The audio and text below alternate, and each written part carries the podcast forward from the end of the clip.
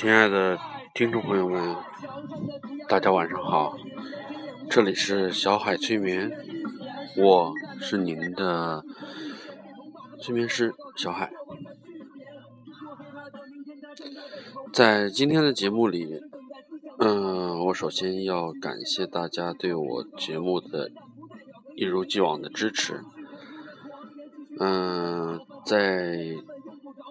开了这个荔枝 FM 很久很长一段时间，其实我最开始只是传了呃一到两个这种的音频上去，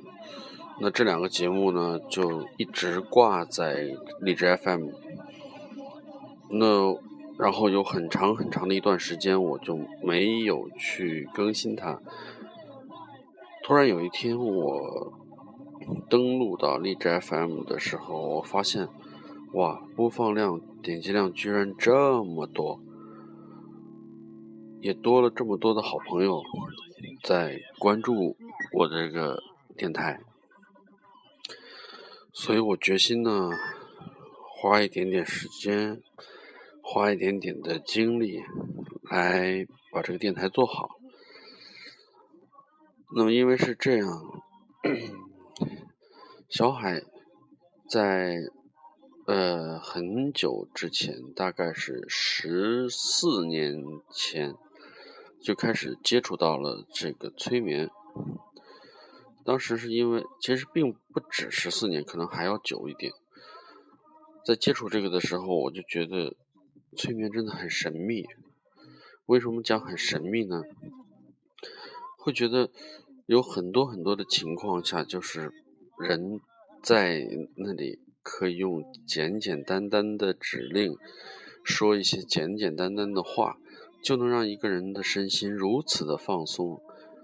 我最早接触到催眠，也是我自己被催眠，呃，要追溯到很小很小的时候，那个时候都是在听广播，那不像现在是在车里面听广播，那个时候真的是。晚上睡觉的时候就捧着一台这个收音机，而而且还是那种很大一个的那种收音机。我把这个大的收音机放在床边，然后自己去听电台里面的广播。呃，记得那一次电台里的广播在放一个很很好的一个放松的节目，就是它有。教你去怎么样让你自己放松，事实上这就是催眠，是一种自我催眠，或者说是，嗯，利用这种音频来进行催眠的。当时我听着潺潺溪水的声音，听着鸟语花香，那当然听着小鸟唱歌的这个花香是自己大脑中产生的这种感觉。然后就觉得特别特别舒服，然后那一天晚上我睡得非常非常的好，然后很幸运，当时我是用磁带，当时是这种叫呃录音录音机啊，然后当时用这种磁带呢把这一段录了下来，然后时不时的就去听，时不时的就去嗯感觉，让自己的身心放松下来。那么这么多年，我一直以来都是非常的想把这个事情做成一个自己的事业。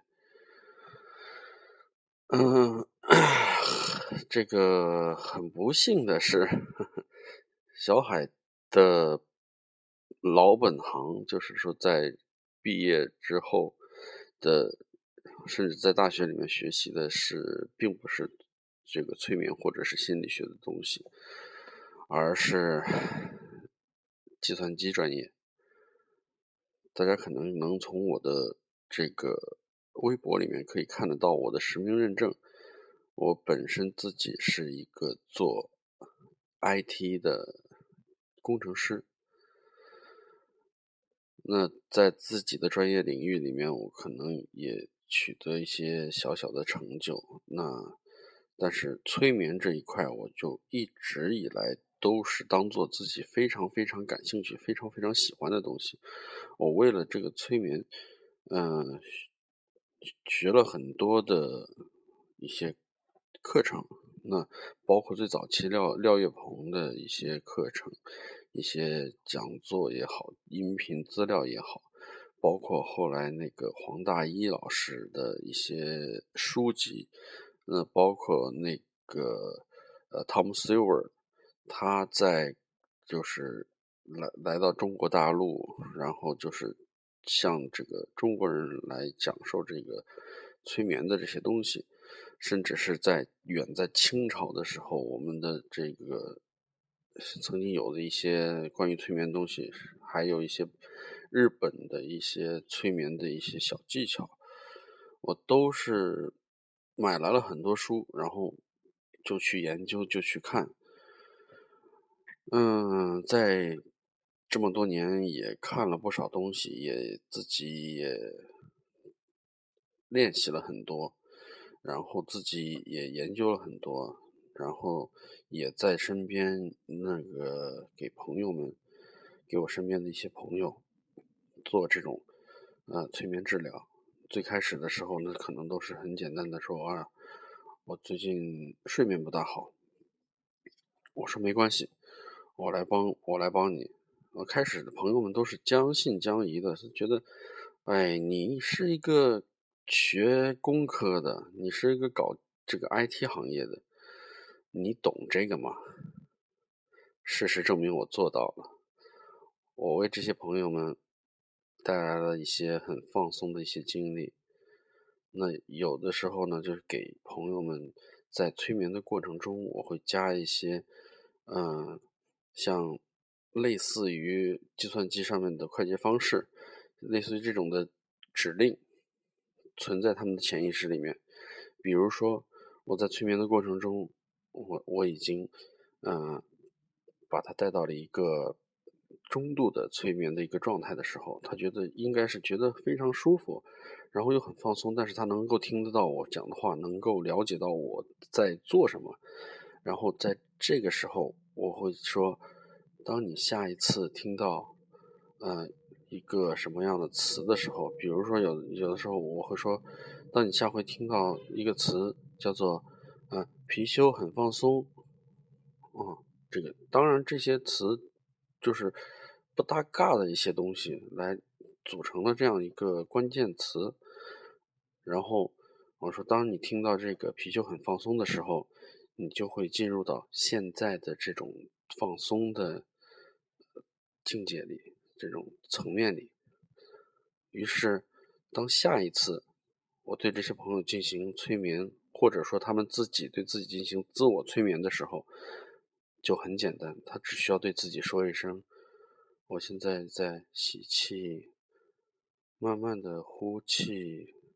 当他把做完调息这一个阶段之后，他会说：“貔貅很放松。”我现在已经回到了当时那个很放松、很舒适的这个状态，然后他就很快的就能进到这个里面去，进到他当时我引导了很长一段时间，可能有半个小时或者是二十分钟，引导到的这个境界、这个放松的这种感觉里面来，然后那个时候他就就能够更容易的，因为这像一个。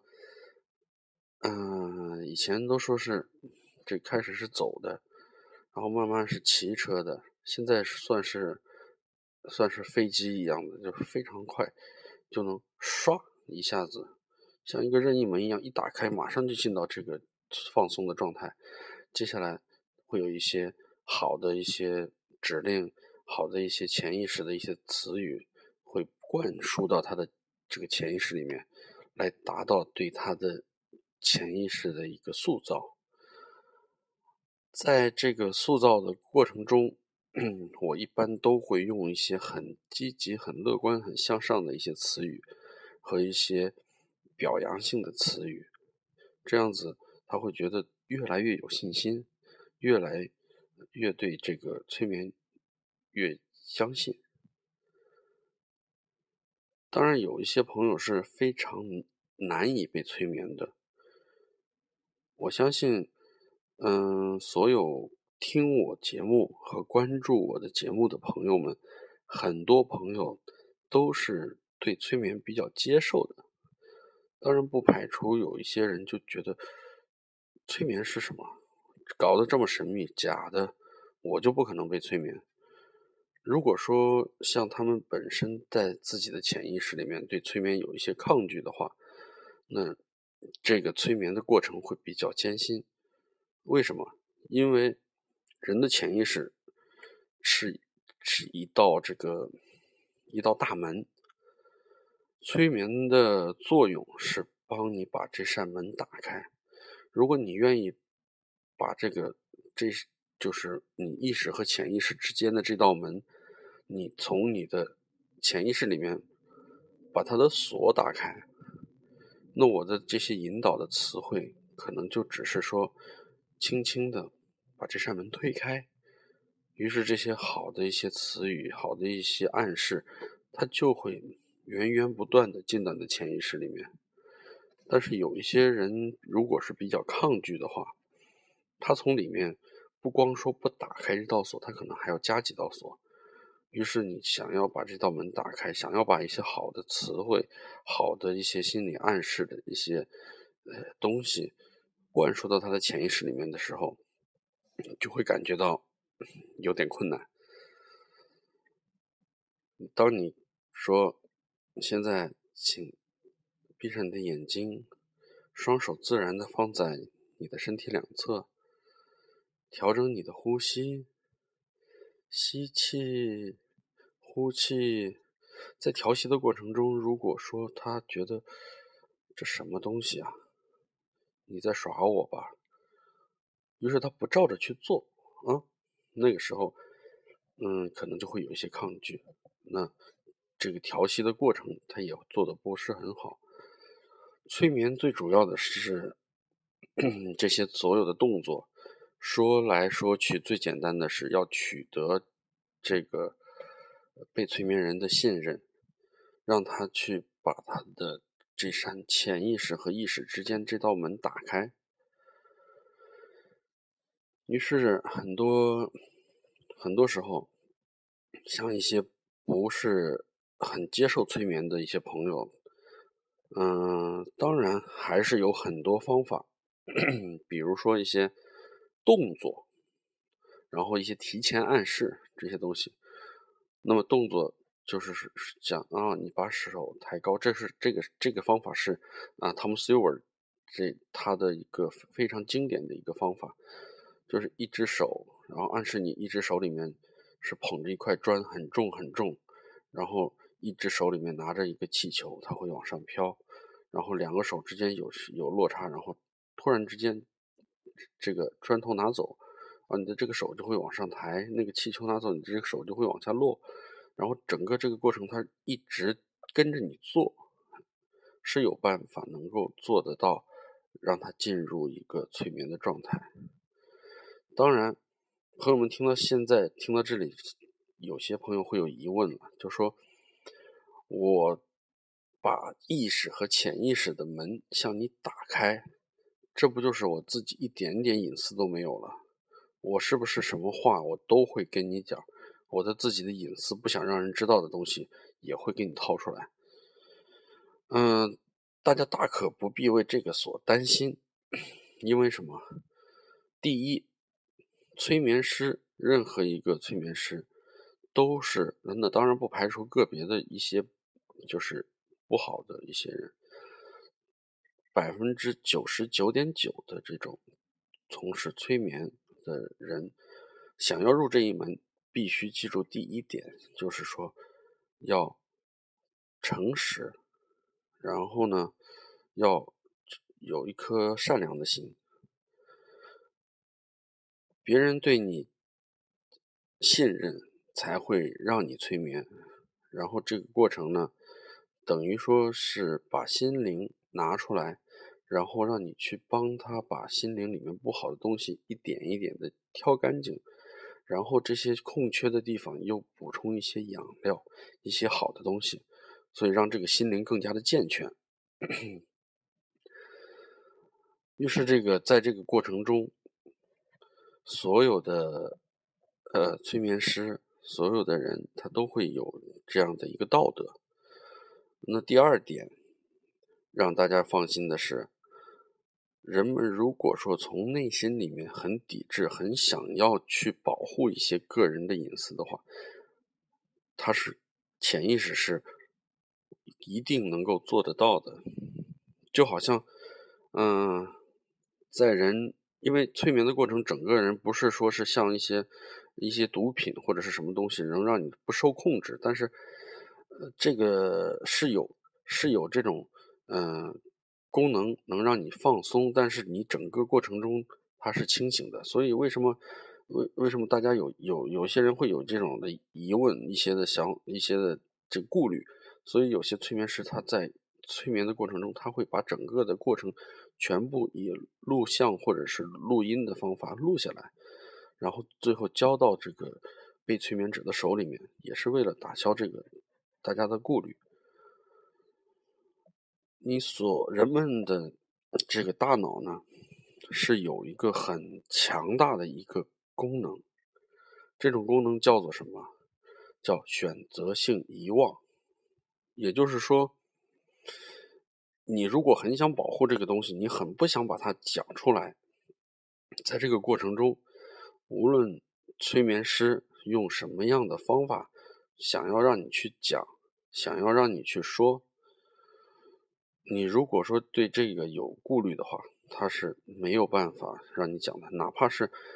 你被他的一些一些技巧，想想这个所就是在这个催眠的过程中有一些技巧可以让你去讲，但是这个时候你发现，哎，我要讲什么呢？我忘记了，我真的不记得了，这是为什么？这个就是你的潜意识，其实在下意识在保护你的这些东西，因为这个叫选择性遗忘，他会把这个东西干脆忘掉，忘掉了以后你就想不起来了。但是当你如果在自己，嗯，就是一个人的空间，或者说是没有催眠师在场的空这个时候，这个催眠师这个这个潜意识会把这个信息再释放出来，他已经。不用再保护着他这个这个信息了，那你又突然想，哦，原来我当时想说的是这个，我怎么就忘了呢？放心，这是一种选择性失忆、选择性遗忘，他把这个事情忘掉了，以保护你自己内心中的一个隐私。所以大家大可不必担心催眠会对人们有什么不好的影响。嗯，当然，催眠里面有一种催眠。叫做舞台表演的一种催眠，这种催眠呢，舞台表演的这种催眠有一些，比如说把人啊变成一座僵硬的木桥，然后有一些就是让人变成猫啊，变成小狗，这种也是可以能够做到的，但是这种对人会有一些不好的，有一些伤害，所以建议大家不要去参加这种活动，因为有一个这种例子，就是说。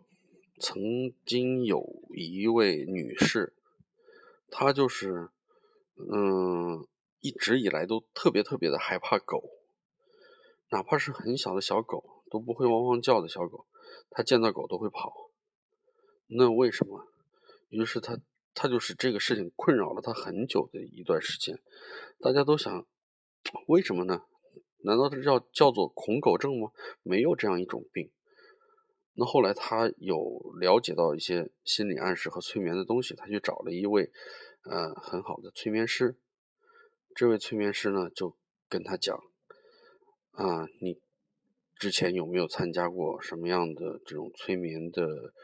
表演或者是讲座之类的东西？嗯，然后他就讲，没有啊。然后催眠师就把他安排在催眠室，然后。进行简单的引导，然后放松了以后，他突然，其实那时候他已经放松了，但他突然意识意识到一件一些东西，然后睁开眼睛说：“我想起来了，我曾经参加过一个催眠秀，我曾经到舞台上去过，那时还是我很小的时候，我觉得很好奇，然后到到了舞台上，那个催眠师跟我讲，我现在是一条小狗。”然后后面有一个，有一群恶狗在追着我，然后这个女士就在舞台上，当时很小小女孩，在舞台上疯狂的跑来跑去，她就就幻想的意意识中就有一群疯狗在不停的追着她。当时舞台效果已经达到了，催眠那个舞台催眠师最后就说：“好，你现在醒过来。”并但是并没有把这个事情圆满的结束掉。而是只说你现在醒过来，但是这个潜意识已经深深的植入在这个女士的脑海中。当然，这件事情最后的结果是，这个催眠师，这个女士后来找的这位催眠师，再把她进行到这个催眠，催眠到了当时的一个在舞台上的这个这个时候，然后告诉她，现在你不用怕。然后轻轻的，可能是就是用一些很安全的、很温暖的一些词词汇，告诉他：“你不用怕，这些疯狗已经被赶走了，你身后已经没有这些疯狗了。”在大概做了两三次这样的 催眠治疗之后，这位女士所有的问题都解决了。他又恢复了原来的这个健康的一种心心理心态，甚至后来还自己养了一只小狗。所以是这样讲，这个催眠，嗯，这种刚刚讲到的是舞台催眠，这种舞台催眠为到的为的是，呃，让大家。就是一种舞台效果，然后他不去顾及最后的这个事情发展的一些态势，所以说舞台催眠大家是不要轻易的去尝试。嗯，当然舞台催眠还有呃另外一种，为什么说是很多时候舞台催眠很容易成功的？那就是说人还有一种这种习性也好，或者说是叫一种人的。这个天生以来的这种这种想法，就是说，嗯，人越多越容易催眠。这是为什么？像一些激励大师啊、催眠师啊，很多愿意在一个大礼堂里面有几几千号、上万人在那里的时候，他进行催眠，因为他讲的时候，他说：“大家听到我的手拍三下。”然后你就会觉得放松，然后我再大喊一声“睡”，你就会睡去。然后他会从从一边走到另一边，然后一个一个拍肩膀，说“睡睡睡睡”。然后所有的他拍过肩膀的人，每一个人都睡了过去。然后这是为什么呢？这是人们一种求同的心理。什么叫求同心理？求同的心理就是说，大家会比较愿意去做，呃，大多数的人。比如说，他会安排一些人，他会安排几个这样子的所谓的托儿。他拍第一个人的时候，这个人是托儿，说睡，第一个人睡着了。他拍第二个人的时候说睡，第二个人睡着了。做第三个的这个人，做的第三个的这个人，他就会觉得，哦。这个是真的。如果他拍的时候，他也许头脑是清醒、是是清楚的，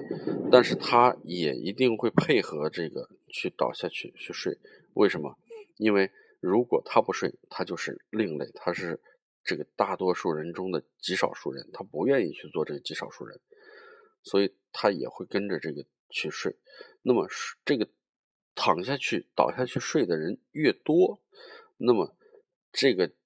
对于后面的人来说，哪怕你还没走到那儿，还没说睡，当你走的慢慢的走到快到他面前的时候，也许他自己已经倒下去睡了。这就是他人类人类啊，人们很害怕自己是呃这个多数人中极少数不一样的人。如果在那种环境下，大家的这种氛围、这种气场，会影响到每一个人。这也是为什么这个叫叫叫这种激励大师、催眠大师，甚至是说一些嗯不合法的、违法的一些传销组织，他们都需要去做这个愿意去做的一种叫做手段也好，叫做伎俩也好。嗯，说了这么多，嗯，其实这个东西催眠，嗯，我自己认为催眠是一种科学，它无论是是说是心理学的一方面也好，或者说是一些呃未知的一些一种学科也好，或者说是嗯。现在还没有没有说在国内发展比较慢的这种，不管怎么样说都好，它的存在的意义是为了这个为人们的心理进行疗伤。大家都知道，心理如果健康了，身体也会相应的更加健康。这也就是为什么说一些呃说催眠治病啊什么乱七八糟的这些催眠。并不能治病，但是催眠可以让你的精神去接受一个健康的形态。治病的是人类，就是人类这种生物本身的自我愈合和自我修复的能力。当你每天幻想着，就是每天自己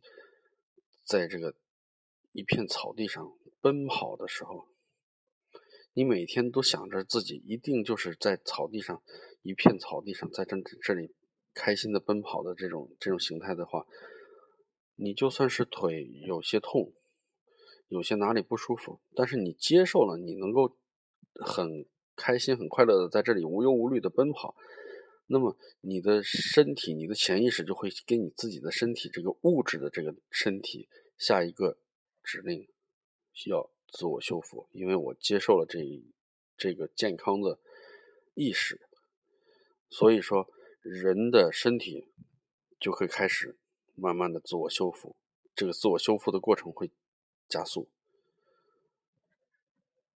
更简单的来讲，嗯，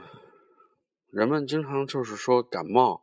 然后喉咙发炎呐。什么的这种有有些这种样的情况，喉咙发炎这是一种病态，然后医生开的药它是针对这个炎症的，但是炎症消下去就一切都好了吗？不是的，它杀死了这些细菌，但是你的身体还是虚弱的。但是也许你并不需要吃这个消炎药，而是只是多喝水，喝水也能够加速。这个你身体里面的这些病毒的排出嘛，然后喝完水以后为什么要说休息好？在你睡觉的过程中，你的大脑是在指挥着你的身体进行自我修复的。那所以说，有些人身体好的，这种心心理精神状态都很好的人，感冒了没什么，睡一觉，多喝开水，多睡觉，很快就会痊愈。这是为什么？你说开水是药吗？不，它只是一种。一种手段去把这些病毒加速的排出去，但是真正让你身体变好的是你在睡觉的过程中，你的身体的一种自我修复的过程和手段。今天跟大家聊了这么多，主要是跟大家聊一聊这个催眠是到底是。什么样的东西？其实之前的节目里面我也讲过，这催眠是到底是什么样的东西。那么催眠有样有什这个有有些什么样的手段？甚至有一些节目里面我才讲了，这就是给大家做了一些呃催眠的这种脚本。那这种让大家能够听的时候能够放松一下。当然，嗯，每个人的这个。都是因人而异的嘛，每个人都有自己不同的一些问题。呃，真正的好的催眠师，他是会对症下药，对针对每一个人，每一个人都会有一些不同的一些脚本，就好像医生开处方一样。可能有些人性身体体寒体虚。那就开的药里面就温补进补一点，可能都是感冒，但是这是这个人体虚，那就是补一补，然后再治病。然后有些人呢，就是这个阳气阳，这个身体比较强壮，那他可能就是只是开一些呃，这个普通的一些感，就是帮助你恢复的一些简单的药，那因人而异。所以说，在我的节目里面，我不会说是会去录一些啊所谓的这个万金油，就是什么人都都好使，什么问题都能解决。不，世界上没有这样的东西。那我的这些脚本，我的这些节目里面的这些呃录音呢，那可能就是说，嗯，针对大家都都有的一些东西，就是大多数人的一些东西，嗯，会有一些就是比如说让你放松，就告诉大家一些放松的技巧。放松之后呢，啊，我会引导大家到一些，嗯，会会搞一些一些比较。健康、积极、向上、乐观的这种、这种的这个潜放到潜意识里面，这种的词汇，让大家每一个人都有一些积极、乐观、向上的一些个姿态。嗯，这是泛泛的吧？那也就是说，像是嗯白开水，每个人都需要，反正每个人都能喝。但是这个这个东西并不能真正的治病，也就是说，这个东西只能说帮助你，并不能说是让你能够实现什么样的效果。每针对每一个人不一样，然后每每一个人的状况和情况不一样。有些人说我睡不着觉，睡不着觉是是因为什么？是你工作负担太重了，还是家庭负担太重了，还是说是？身体哪里有一些疾病，这个都要了解清楚之后，才能对症下药，做一些真正针对的一些脚本。我希望大家每一个人都能，嗯，对自己的不光说是平常的一些，啊，去去买一些什么补品去补养身体啊什么的。我也希望大家能够在百忙的工作中抽出一点时间来，呃，简单的说洗涤一下自己的心灵也好，或者是说净化一下自己的心灵也好，让自己放松一下。有什么样的问题，我欢迎大家来找我，来跟我聊一聊。我很愿意去作为大家的朋友，嗯。能够做到哪能够做到的，我都会去帮大家来，呃，完成一些这这种的，就是呃协助。那有一些朋友可能说，哎，真的，这个小海，我我最近睡眠真的不大好啊，而且这个应酬也比较多，事情也比较杂，然后呢，这个负担比较重，这个压力山大呀。没关系，我们可以作为朋友来聊一聊，然后呢，我来帮你做一份这样子的音频，然后你可能去每个星期听上两三次，听完之后，我不求说是马上听完一次啊，马上就呼呼倒头大睡，这种也是不大现实的，但是。能够慢慢的、循序渐进的说，哎呀，我前一段时间一天只睡两个小时，我现在我一天睡六个小时，啊，只不过就是现在睡眠质量还不大好，但是我能睡着了。然后再过一段时间，哎，我最近心情很好，因为什么？因为所有的烦心事都没了。哎，这个所有的烦心事都没了，其实并不是事情没了，而是你的心态转变了。这也就是催眠的魅力所在。嗯，说了这么多，唠唠叨叨这么多，嗯，大家有什么想要了解的、想跟我聊的，那都欢迎大家来，呃，跟我进行一个互动。嗯，很简单的，就是在那个新浪微博关注一下“小海催眠”，我会时不时的在这个微博上面发布一些自我催眠的一些简单技巧。那如果是想要学习催眠的朋友呢，那我也会，呃，跟您来互相了解一下，互相讨论一下一些催眠别人的技巧，在催眠上面的一些，嗯，我所了解到的东西。好了，嗯，这期节目就到这里，欢迎大家在节目之后和我联系，感谢大家的收听，再见。